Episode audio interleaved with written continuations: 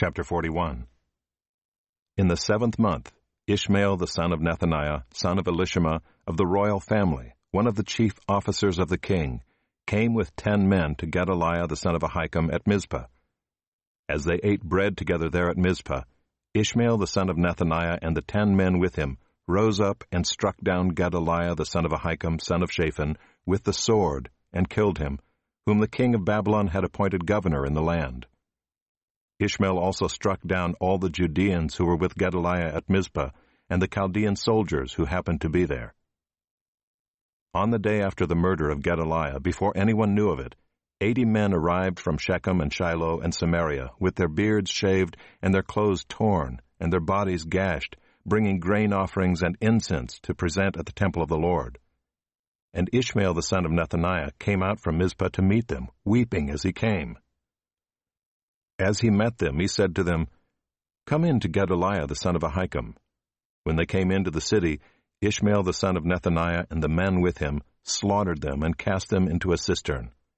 But there were ten men among them who said to Ishmael, Do not put us to death, for we have stores of wheat, barley, oil, and honey hidden in the fields. So he refrained and did not put them to death with their companions.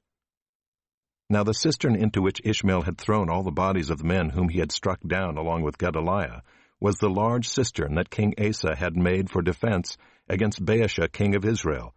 Ishmael the son of Nethaniah filled it with the slain.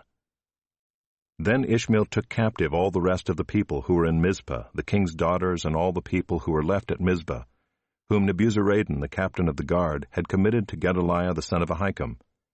Ishmael the son of Nethaniah took them captive and set out to cross over to the Ammonites.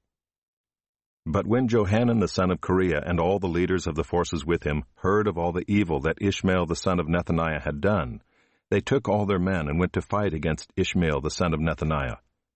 They came upon him at the great pool that is in Gibeon.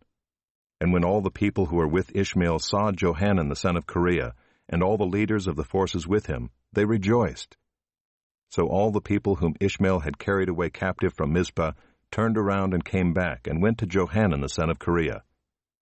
But Ishmael the son of Nethaniah escaped from Johanan with eight men, and went to the Ammonites.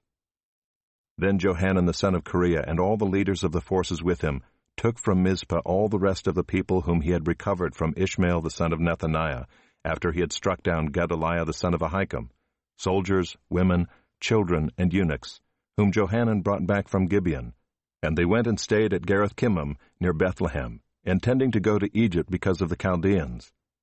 For they were afraid of them, because Ishmael the son of Nethaniah had struck down Gedaliah the son of Ahikam, whom the king of Babylon had made governor over the land.